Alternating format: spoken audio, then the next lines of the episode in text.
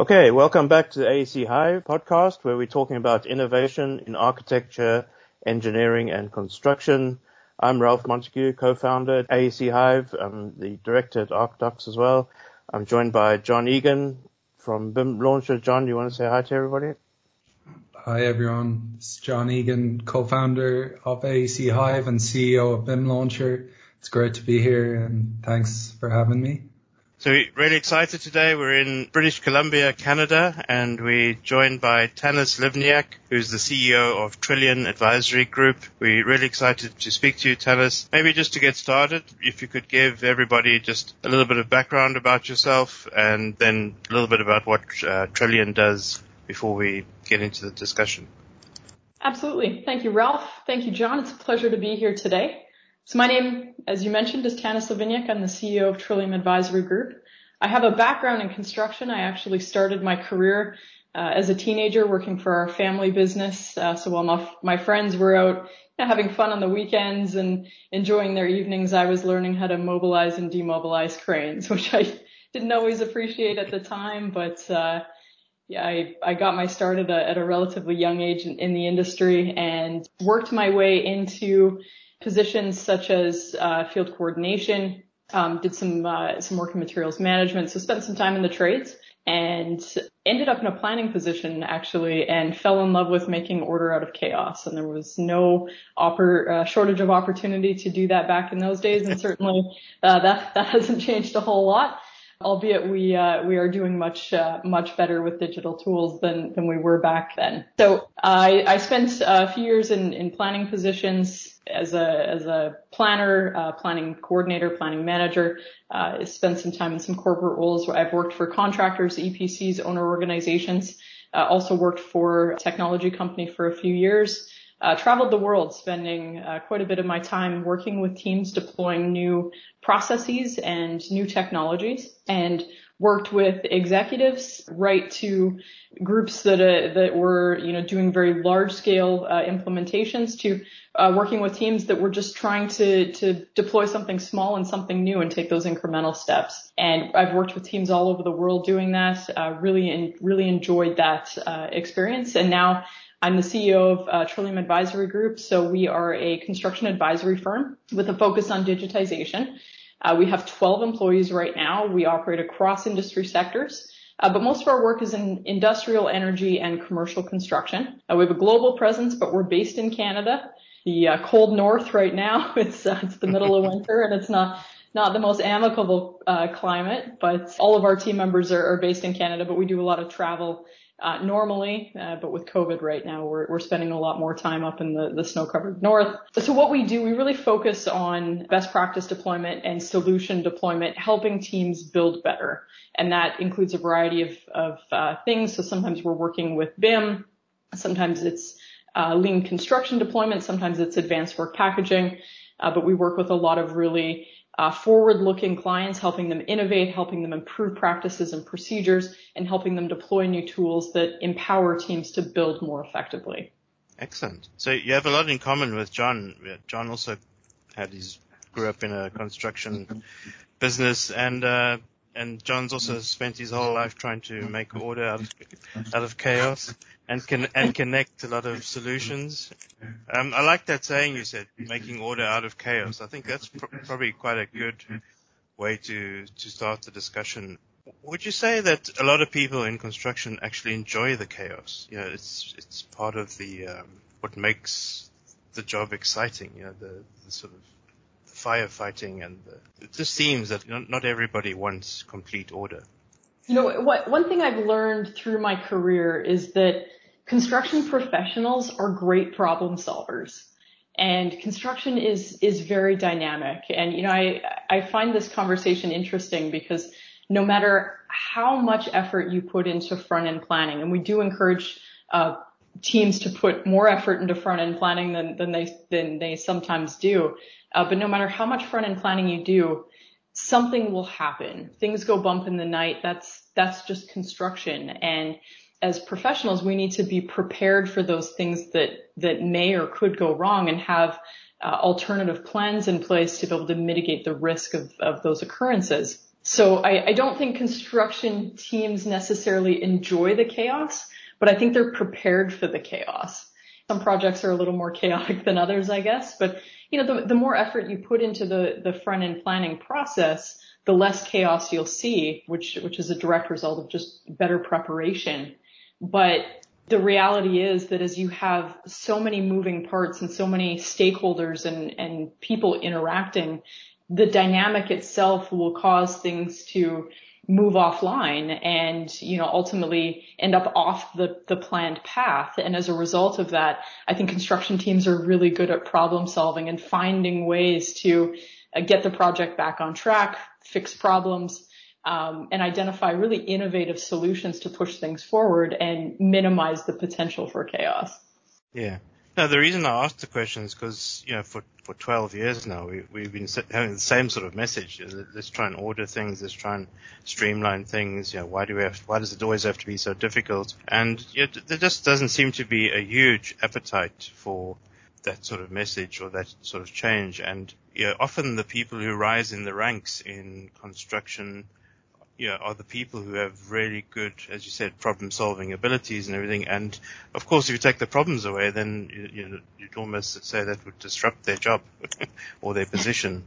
And um, I was just wondering if that was something that you've, you've thought about or come come across. But uh, it's interesting. Over the Christmas holidays, I was actually doing some re- research into innovation and order and chaos. So it's interesting that you brought that up in your in your introduction because what I was reading about was the where innovation occurs, and it's really on that boundary of between order and chaos. You know, so if, if things are too ordered, then it gets boring, and you know, if you're just doing the same thing over and over again, uh, whereas you know, as you stray towards chaos, things get more interesting. And uh, chaos really represents the unknown of you know, what you have to get into if you want to, to touch innovation. And so you don't want to spend too much time in chaos, but you do have to sort of step into the chaos to encounter innovation or to encounter the unknown, explore and experiment, etc. Would you say that chaos is sort of an intricate part of the innovation process? I would definitely agree with that statement. Um, when when things are in a steady state, the potential for innovation is lessened because there's uh, there's less of a driver. It what what is occurring, the activities that are taking place are become very predictable, and the outcome becomes more predictable when you're in a steady state. When you disrupt that steady state and you have a, a certain element of chaos, it it results in teams sitting back and reevaluating the situation. Chaos, uh, while some people may enjoy it, for, for I think most people it's uh, it's very unsettling because the outcome of chaos is unknown, and uh, generally people people don't like unknowns, right? It's it creates an element of risk. So to mitigate risk, when you have that level of chaos, it, it causes people to be creative uh, by nature. Whether you're in construction or any industry, uh, the the goal of of mitigating that uh, that chaos that that is occurring is really to achieve a new steady state.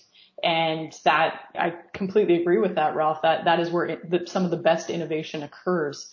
Uh, you need that that state of disruption in order to see alternative methodologies and alternative solutions that may create a new steady state that was better than the previous steady state. And that sometimes that just really requires kicking walls down for, for lack of a better term. Sometimes even when mm-hmm. you're in that steady state, creating uh, a sort of disruption and, and kind of throwing that steady, steady state off kilter can result in teams really coming together and finding innov- innovative ways to improve performance outcomes. And uh, if we're if we're just accepting the status quo, if we get to that that level of performance and we just sit back and say, okay, great, you know, we've we've eliminated the chaos, things are, are going well, you could have a team that spends 30 years in that state, that same state, never innovative, never, never improving along the way. So taking that argument a bit further, you could say that like too much order then uh, is obviously an inhibitor to innovation. So if you go too far into ordering things and it you know, becomes over prescriptive and you know, too much bureaucracy and it could hamper innovation. Um, so, like as someone who spent, you said you spent a significant part of your career, as you said, trying to sort of put some order on this chaos. And do you think you can go too far with with order? I think you absolutely can go too far with order. And when you look at, at a lot of the exciting startups out there that are just doing really new and innovative things, they're, they're often living in a state of, you know, some chaos and, and that's by design. Those, those teams are agile. They move very quickly. Uh, they test things. They see if they work. And if they don't, they move on to something else and that creates, you know, a little bit more chaos and they innovate in that, in that constant cycle. And when, uh, I think when you go too far, uh, in, in trying to order your environment and create, um, substantial structure, I think the potential for innovation is lessened because of the, really the rigor around affecting change in order to to take those steps forward. Now you've got substantial processes and procedures and uh, you know approval processes and and that's sometimes the challenge in larger organizations with you know quite a bit of structure around how they how they deploy new solutions or new processes. It, it takes more time to affect change. And so as a result the ability to disrupt and really create that chaos and move on to a new track uh, it's, it's, just a longer process. When you look at some of the, the technology startups and the, the services groups, the smaller services groups in our space, they move very quickly. And I think they're, they're achieving a necessary balance of order and chaos to innovate while still doing that in a structured way and making sure that they're achieving deliverables and helping uh, the industry as a whole move forward in a, in a way that improves performance as a collective. And I think this is maybe where technology it could play its part because you know some of the order that you need and the project controls, etc. A lot of that involves sort of very tedious and mundane checking and ticking boxes and you know all sorts of things which you know, humans don't like to do and, and then tend to do it badly. But of course, a machine can just get through that stuff very quickly and, and consistently and not have tea breaks and not have holidays and and uh, so uh, and it's often it's interesting to see some companies like unwilling really to replace these sort of outdated paper-based processes with technologies. So, so some of them say they don't trust the technologies. Uh, others are just sort of being cheap, if you like, without valuing the time of the human being, which has value as well, you know, and making them do these tedious things when a machine, which is a fraction of the cost, would you know, do it much quicker and much better and more consistently. In your consulting role where you're working with international companies, like what were the obstacles to, to the adoption of technologies? You know, what, what were the, the things you came across m- most often?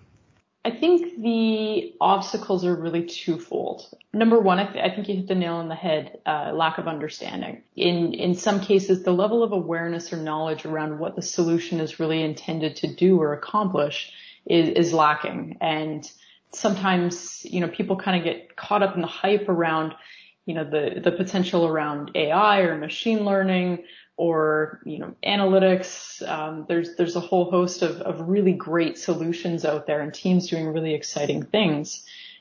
But when you sit down with the teams that are actually evaluating these solutions or looking at deploying them, there's, there's a bit of a gap between what they, uh, have seen in marketing material and and their business needs. And they spend a lot of time trying to marry the two. And I think sometimes that that process is very confusing because there's kind of a lack of clarity around you know outside of the the marketing material that they've seen, how is this solution really going to help me accomplish my goals? How is it going to facilitate the processes that I need to, to execute in order to, to be effective or achieve a, a desired end state? Um, I, I, think that um, that gap sometimes is is quite large, and it takes between the solution provider and, and the organization, it takes some time to navigate through what, what are the real business needs and how is the solution going to help me accomplish those business needs. Mm-hmm. Secondly, I think in the industry, we, we still have some work to do on getting past anecdotal evidence and really documenting the value that solutions are providing to teams that are deploying them. Um, now recognizing that uh, some of those organizations that deploy solutions don't really want those numbers broadcast industry wide. But even internally as an organization, if I'm deploying something new, I, I don't want to just hear from my team that, hey, this, this solution is great. We really like it. I want to know how it's great. And I'd, I'd like to be able to quantify that somehow because that is going to help us build momentum for larger deployments, portfolio deployments, organization wide deployments, uh, and, really getting past just that anecdotal evidence that, hey, this works. And I think as an industry, uh, we need to challenge ourselves to do a better job of that. We, you know, we go to conferences, we listen to, to presentations all the time about, you know, hey, we used the solution. Everybody loved it. Uh, it was great. Here's some fancy screenshots, but you've got a whole group of people sitting in the audience saying, what was the real value? Was was it quantified in any way? Is was there a return on investment? If so, was was it what you expected? If not, how how could we improve that on future deployments? When we actually dig in and start measuring performance, I think at that point we're going to see more engagement within organizations and industry wide as, as some of those metrics are shared. I think we're going to see more excitement around some of the newer tools that are actually proving a return on the investments that are being made. So does that lead on to what you're doing now in Trillium? Is it uh, is that sort of advisory role helping clients to understand? I, I assume you're doing a lot of education and trying to bring all the grey-haired C-suite people, you know, up to a level of understanding. and yeah, and then without that, the benefit of all that sort of industry-wide ROI measurement, you have to somehow convince them to how this is going to sort of affect the bottom line. Absolutely. Yeah. We do we do spend quite a bit of time having those conversations, and we really start out with trying to understand what is the team trying to achieve, um, because we've you know, in, I've, I've worked with teams in the past that, you know, have called up and said, Hey, we've bought six drones. Now we need to figure out what to do with these drones. Well, that, that was probably the wrong order of operations. We don't buy them first. We figure out what we need them for. Um, or, or, what business business problem we're trying to address, and then we evaluate whether drones are even the right solution to that so I think as as an industry, we we need to look at the order of operations in which we're trying to solve problems. Throwing technology at at problems is is not the right approach, and I think a lot of teams are are learning that. People process technology in that order, and when we when we take that approach, and with teams we work with, uh, you know, if you talk to other services organizations in the space, they'll they'll uh, share a similar uh, story. We need to focus on the teams within an organization are trying to achieve, whether that's executives, whether that's project managers or coordinators uh, on construction projects. We need to understand what the goal is first and foremost. What what are the drivers? What what's the problem that's trying to be overcome? What are the goals that the group is trying to achieve. Then we look at the processes that they have in place and how those processes are fulfilling the goals and where the deficiencies are. And then we look at technology as a way to augment the processes. In some cases we have to overhaul completely, but in some cases we're, we're bringing solutions in that are just supercharging what, what the team is already doing really well. So we spend a lot of time working with organizations first and foremost just to understand what it is they're trying to accomplish and once that's documented and we understand the business needs, then looking at whether they need a, a, process, a new process or a process update or technology to help them overcome those challenges becomes a much uh, more straightforward approach. And from a value standpoint, the team is investing in areas where there's going to be some kind of a quantifiable return because the business goals have already been defined at the outset of that implementation. And what you described there seems to make sense where there's a critical mass within a group. But of course, like we all know, the, the construction industry in general is, is very fragmented and you know, even a typical project, you might end up with 60 different organizations participating at different times, and possibly each of those have thought about their own technology deployments of some sort, mm-hmm. but, but they don't connect. And this is probably where you might come in, John. But one of the challenges, and maybe in the industries you're working in, there might be bigger groups that sort of spend more time together, but in general, on projects, you, know, you might spend two years with a, on a project and that's it. You move on and you're on to the next project with a completely different group of people and a different set of technologies and you know, so it, that fragmentation is definitely uh, part of the the problem of te- you know, technology adoption in AEC and and connecting the way people work. Would you Do you agree with that?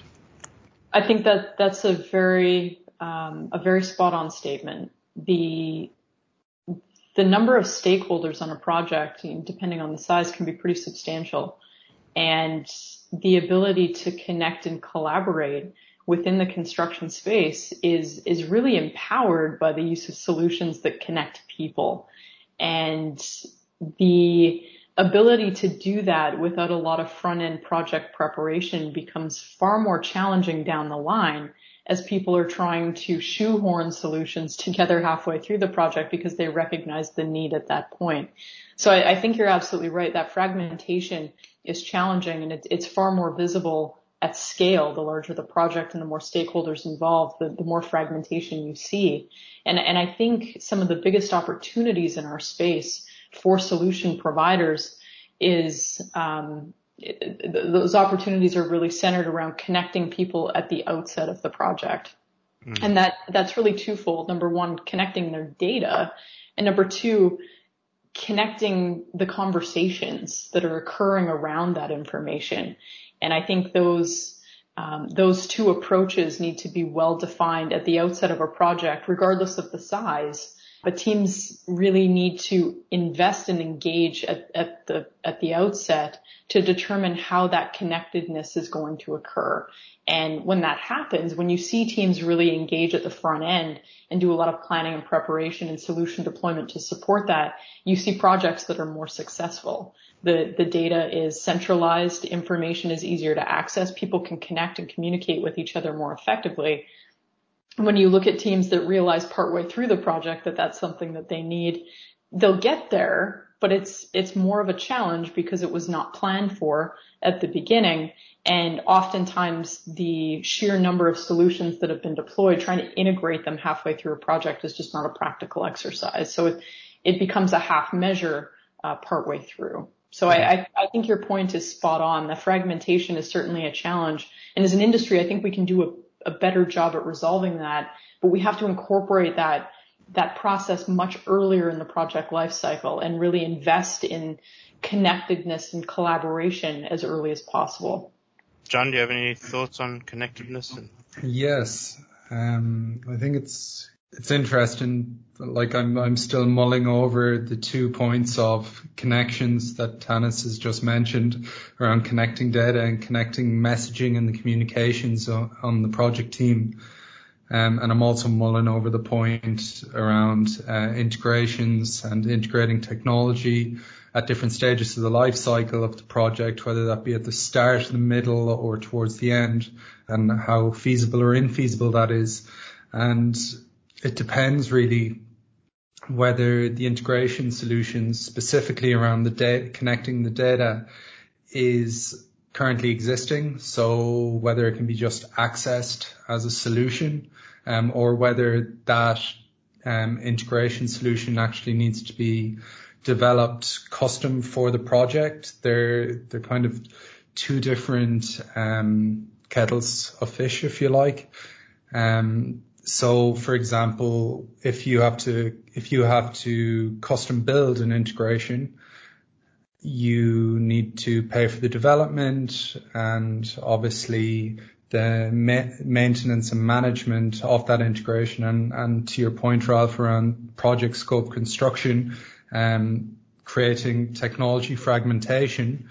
Um, I think, yeah, you're right there. Like, obviously that integration is, you know, it's, it's developed, configured for the project requirements and its use may be limited due to the project, um, and not necessarily uh, carried across to another project. And if it is eligible to be carried across the pro- carried across to another project, the construction company is probably not skilled in the sale or resale of whatever innovation that they've developed on the project, such as this integration.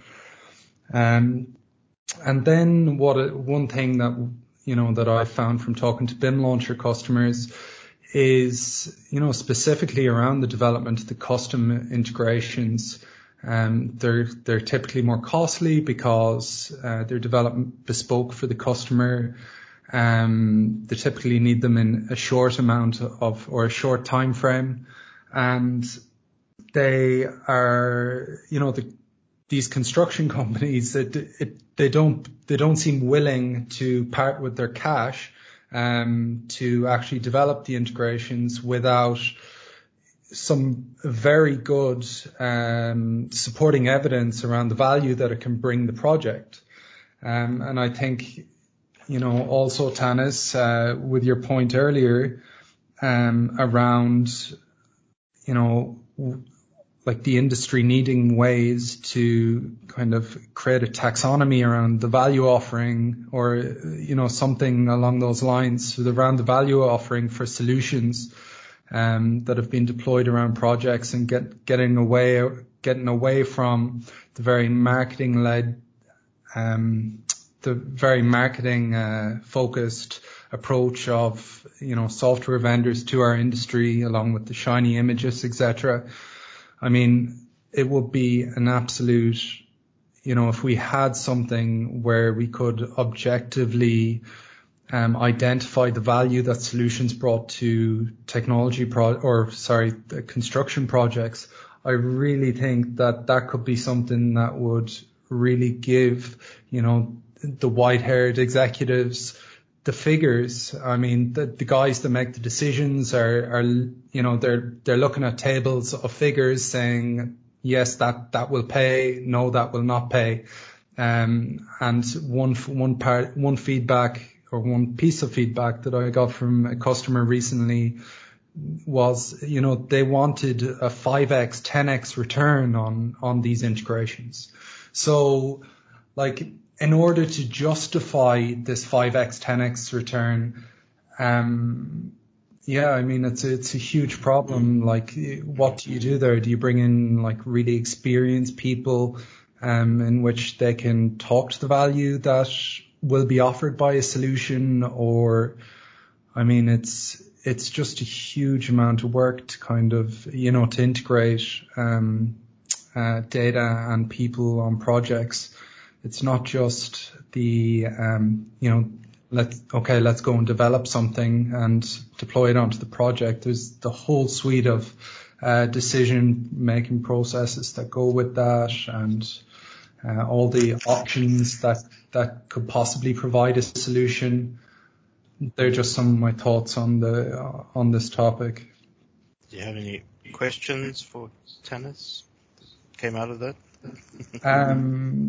I mean, I've, I think it's it's really interesting. I mean, to be in a position where you work with these companies, I'd really like to get an understanding of the kind, uh, you know, the profiles of the companies you work with, um, how they're currently making decisions around the integrations um, aspect of, you know, technology on their projects, um, and how then what is the decision process and kind of I'd like to understand from your perspective what the laggards are and I mean moving forward what you can what you think we'll be expecting um, in terms of a decision making framework that the customers that Trillium deal with will actually be uh, using if you like. Yeah, that's a, that's a really interesting question. Um, and the answer to that question really depends on the organization because every one is so unique.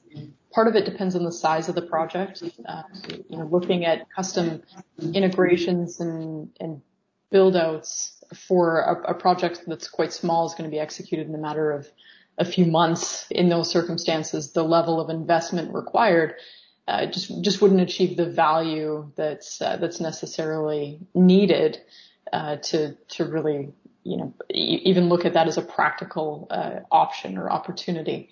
So in in those circumstances, we see a lot less a lot less customization, a lot less integration just by nature of the small project size. But at a portfolio level, that's really where that conversation becomes a lot more interesting because in some cases, a single project may be quite short in duration, but the portfolio, you know, spans a number of years. And so when you start looking at project after project, and connecting the, the projects together within a, a, portfolio ecosystem. In those circumstances, now all of a sudden the, the discussion around integration and bespoke development becomes more salient because the potential return across the portfolio lifecycle is, is much higher. So John, I think you made a great point around, you know, looking at the substantial amount of work that goes into building out those integrations and, and, the custom development. You know, trying to make that business case on a small project is is probably going to be a, a, very difficult exercise. But organization wide or across a portfolio, uh, that conversation becomes uh, a lot more interesting, and you're you're going to see on the client side a lot more engagement. As far as the decision making process, that that that's really an interesting question because one of the points of feedback that we're hearing from uh, from clients and specifically the smaller clients is we're just getting bombarded with so many options. There's so many solutions out there. Everybody tells us their solution is the best. It's going to create, you know, mountains of value for us. And we just don't, we don't know how to navigate all of the noise and really dig into what, what it is that's going to help us be more successful. And so that's, that's really one of the challenges that clients are, are facing in the industry right now. We're seeing a lot of new uh, solutions providers, lots of great new tech, but in turn that's creating another challenge for clients because there's so many options out there that just navigating and trying to figure out what makes the most sense for them is now more difficult. And so I, I mentioned earlier that that, um, that investment in the business case from a from a technology standpoint becomes that much more important as a solution provider. And this is just kind of a, you know Tannis's piece of advice to uh, technology companies out there. The better you can make your your business case, marketing hype aside, fancy pictures aside, great demos. There's lots of t- companies out there that can do all of that. But the better you can make your business case and show quantifiable returns testimonials from organizations that have, have used your solution in the past or even connecting prospective clients with existing clients and allowing them to, to engage in dialogue around how the solution has helped them be more effective. Um, that's really where you can make your mark because that's what clients are looking for now. They, they're past the, uh, the interest in seeing you know, fancy decks and lots of demos because there's so many solution providers out there that are trying to get their decks and demos in front of those clients. What's going to help you stand apart as a solutions provider is being able to demonstrate that that investment is going to generate a return. I just want to come back to the fragmentation thing because mm-hmm. everything you've, you've just said now, yeah, it just seems, and it's been my experience, that the solution providers are going for the big fish, you know, because it's it's easy to go to a big organization that has the budgets and to work through all these processes and everything you've just described there. Uh, but of course, 90% of the industry isn't a big fish. It's lots of little fish swimming around, swimming around in a pond. And it, it just seems that, you know, that's, that end of the, the industry and it, and ultimately all those people that it is the, the majority of the industry that end up working for the big fish, but yeah, they're just excluded from the whole process. Like, what would be a way for s- solution providers to to reach the majority of the market? That's a great question. From a, if, if we look at this purely from a sales standpoint or a business development standpoint, um, one of the interesting conversations that I often uh, hear within, you know, sales and marketing networks is who, who's our target audience? And oftentimes those big organizations are top of the list, right? Because uh, for an organization to to ink a contract with a larger organization means that's going to be a very large deployment from a technology standpoint. And hey, that's great. But as you mentioned, Ralph, there is large amount of small to medium sized organizations out there that have similar needs. And solutions provide uh, just as much value for them as they do for larger organizations. I, I, live on the west coast of, of Canada. Um, quite enjoy fishing. That's uh, it's one of the great things about about where I live. The the fishing out here is fantastic. When when you go fishing, you you some people will go out and they'll target just you know very very large fish. You know mm. king salmon. There's lots of uh, charter boats that will take you out and, and help you you land a, a, a great size fish. You can spend three days out on the water and catch nothing Mm. And to me, that doesn't make for a very interesting experience. It's great to uh, great to catch a big fish, but it's it's great to fish in general. And you know, the the analogy is very much the same when you're looking at the construction industry. If you really want to get out there and make a difference and and have a lot of fun while you're doing it, you need to engage with organizations of all sizes. If all you're doing is from a sales or marketing standpoint is going after big companies, you'll you'll absolutely make connections with those groups and and you know you'll be able to engage in deployments and create very large amounts of value if you have a good solution but there's a whole market of small to medium sized companies out there that need the same tools. They have very similar pain points. They're interested in those solutions. Uh, and, and in some cases, and I've heard this feedback is they feel a little bit ignored. You know, in some cases, the smaller companies, there's, there's very few solution providers reaching out to them because they're spending their time going after the very large organizations. So mm-hmm. I, I, think that that's a great point as far as the, not just the fragmentation in the market, but the different stakeholders that that are in play and, and really creating value in the construction industry, they all have needs when it comes to process improvement and technology can help them achieve their goals. Different solutions are going to create different uh, different types of value for organizations depending on what they have in place already and, and what their desired end state is. And I think um, technology providers would be well positioned to start having those conversations with some of the smaller to mid-sized companies because as they grow, those companies will become large companies and you as a solution provider will grow with them. And that's a great relationship to have. Yeah, absolutely. All right.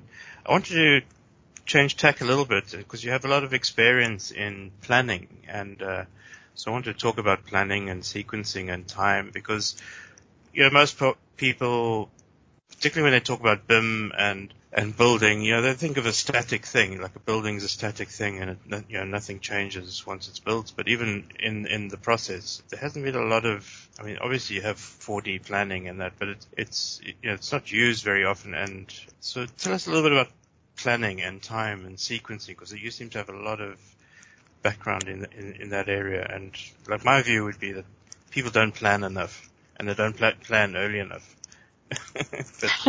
I'd like to hear your. I, I think that's uh, I think that's an accurate statement. Planning is often not invested enough in early in the project, and I think if you look at the organization in in the manner you described earlier, Ralph, as a as a set of um, unique organizations coming together to know, really do something great, execute a, a project. And, and, everybody's intention and their goal at the outset is really to do that successfully. Uh, what often happens along the way is we see that fragmentation that you referenced earlier. And people kind of uh, begin to operate in their own ecosystem and they plan their work. And you know planning is is something that as an industry we've always done but the connectedness of that planning is often what's at issue and when you start out at the beginning of the project and you have just a few stakeholders, you can do some planning, some preparation, and, and generally things uh, things proceed quite well. And then as you start to bring more stakeholders into the ecosystem, as as the connectedness of that planning and the integration of that planning hasn't happened at, at the front end of the project, you start to see that fracture occur and things become um, out of sequence. And as that starts to happen, pulling things back into alignment at that stage becomes a very, very difficult exercise. And I'll use the handoff between engineering to procurement to construction as a great example, and then into completions and commissioning. Um, when you look at, at the early stages of a project, you look at you know engineering um, design the way we design is not the way we build. And when you have concurrent activities going on, when you have engineering still progressing as construction is going into the field and starting to build, if those two groups are not aligned in their execution philosophy, what happens is engineering is, is doing a great job producing deliverables and designing a facility that looks amazing and meets all of the, the client requirements. But the sequence in which those deliverables are produced from a design standpoint and then therefore procured and delivered to site is not in an order that supports effective construction execution. So what you often see is um, out of sequence work in the field as a result of that lack of alignment. And you know, oftentimes we we kind of point the and I say we as an industry uh, kind of point the finger at construction and say, look, productivity isn't very good. What's going on? But when you look at the root cause of that issue, sometimes, many times, it's a result of out of sequence deliverables that were planned very early in the project, and there was not um, enough investment in defining what the the field execution philosophy is and really driving that into making sure that the alignment of deliverables at the front end supports that.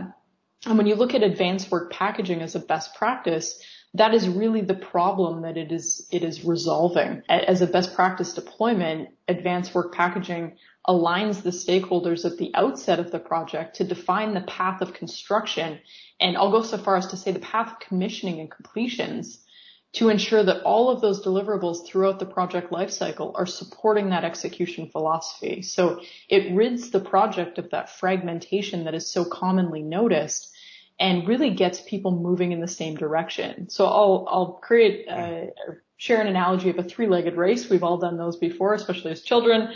Um, you tie a few people together at the ankles and tell them to run. And if everybody runs in a different direction, we don't get very far and everybody has a good laugh about it. But we often see that happen on construction projects, which is not so funny. Um, at the outset, you can, you can, you know, tie people together at the ankles by analogy, but really, um, create a, a group of stakeholders, even if they're different organizations, but align everybody on a common path. And when you do that using advanced work packaging or other best practices that are out there, you're going to achieve far more success and you'll see that alignment transcend those project stages all the way through to commissioning and completions where everybody understands the direction is working towards a common goal and at the end of the project achieves a shared success. And is advanced work packaging sort of integrated into the design process as well? So does it include design or does it only begin once the project goes into construction? It is, yeah, it's absolutely included in the design process. So it's, it's interesting when you look at workface planning, which was kind of the first iteration of advanced work packaging back in the early 2000s, it was really construction focused and, you know, the, really centered around the creation of work packages and the removal of constraints to make sure that construction crews could be more effective, more productive in their work and, and do work in a safer environment. And, you know, the, really the result of that effort it, it was good. We saw some improvements, but um, certainly not the level of project performance improvement that that was intended because it those those early iterations of the best practice really didn't focus on the design deliverables. It was very construction focused. So advanced work packaging is a best practice and endorsed by the Construction Industry Institute. Um, CII, it, uh, it focuses on the entire project lifecycle from concept to completion. And so as a result, that alignment is achieved right through the project lifecycle and the success rate is much higher when teams implement it effectively. I suppose whenever you introduce something new, like let's say you had a team that never heard of advanced advanced work packaging, and you know you said, okay, now we're going to implement this new thing. You know, immediately in the in people's minds, okay, this is like extra effort, extra work. Yeah, I'm busy. I haven't got enough time. how's the how's it technology help you know helping to reduce the kind of additional impact on people. So is the technology actually making it easier for people? Is it, or is it just as difficult or, or you're adding an additional burden through these processes? That, that's a, a very good question. And it's, it's something as an industry we hear quite frequently in the deployment of any new best practice. You know, we're, we're busy. this sounds like a lot of work, um, to retool and, and start shifting the way we do work to, to align with this best practice. Now, in some cases, you see client requirements to, to deploy best practices, advanced work packaging or, or BIM or, um, you know, lean. It, it, you know, really just depends on the client and, and the ecosystem. Uh, but in some cases, it's a, it's a client or contractual requirement to deploy a certain best practice. And in some cases, it's an organization that's, that's really forward looking and has identified the value that that best practice will create for the organization or for the project team is and is, is investing in it anyway, regardless of you know whether the client requires it or not. Um, but those those initial discussions often do center around what value is this going to create for me? And in the early days of advanced work packaging, that was always a bit of a difficult discussion, right? Because we would go to conferences. I have, I have a lengthy background in advanced work packaging. I've been in the space since 2007. And, you know, as a, as a result of that, I've, I've really had the experience of seeing the early uh, stages of deployment of, of workface planning back when it was uh, known as that, and then the evolution into advanced work packaging and where we are today. And through the life cycle, that discussion always really centered around what value is this going to create? What's, what are the quantifiable benefits that I as an organization am going to achieve from deploying this best practice organization wide or on this project? And it, it's a conversation that, that, uh, we often struggled with in the past as an industry.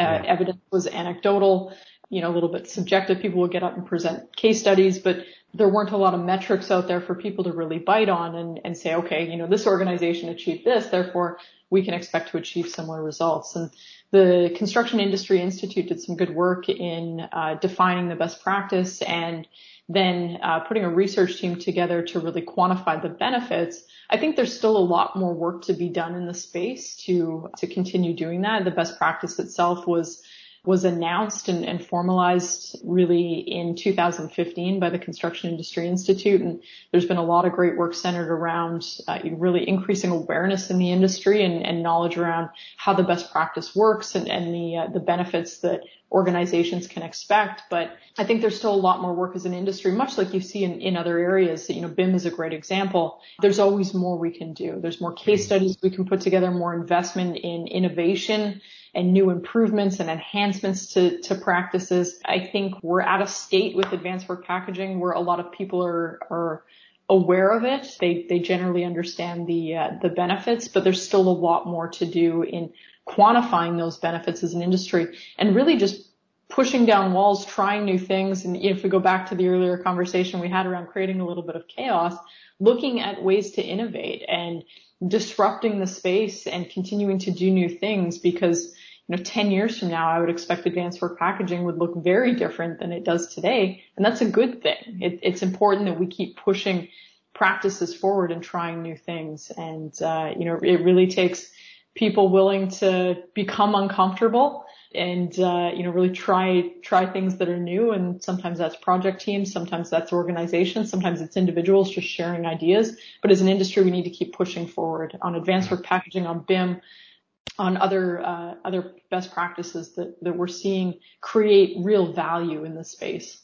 And it would seem to me that there's potential benefits uh, if if people were using advanced work packaging on individual projects, but somehow you could have uh, sight of the data across a portfolio of projects. In, then, in, in, terms of engaging with the supply chain, into material suppliers, product suppliers, etc., you know, rather than sort of negotiating individual packages uh, on each project, that you know there might be scope for um, negotiating bigger packages if you had had that sort of insight on all your projects way ahead of the, the schedule of when you needed it. Is that, is that the kind of thing that it's looking at as well?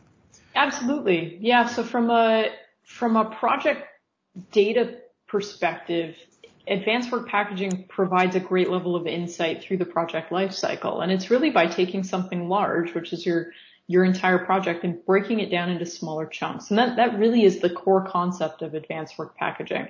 It's breaking things down into smaller chunks and making sure those chunks are aligned to support a desired end state. And once that's achieved, it gives the entire project team visibility into what's happening, where performance is on plan, where it's off plan, and where we're seeing off plan performance. So, you know, things are behind or we're doing things out of sequence. We have an opportunity to course correct and we can do that before the cascading implications are really experienced by downstream stakeholders.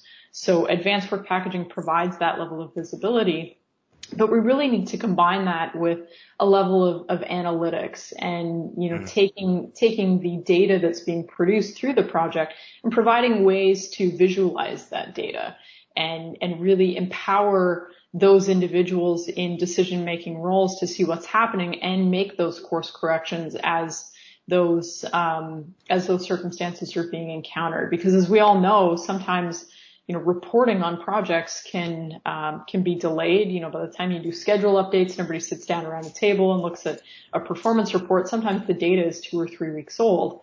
Well, at that point, it's antiquated, and, and you're an entire in an entirely different position now, but you're making decisions based on three week old data. So those might not be the right decisions. Yeah. So that that's also a challenge, and I think industry wide organizations are trying to resolve that in figuring out how to more effectively engage with their information and make uh, better decisions in nearer real time as, as possible. That's really interesting. I want to switch gears a little bit and talk uh, about the sort of image of the industry because uh, I mean it's, it's always great to to have a woman on our show because you know, just there's not a lot of uh, women in, in in in industry. We know that, and there there need to be more. And we, yeah, the the sector has a perception of being male orientated, dirty, corrupt, and all those things.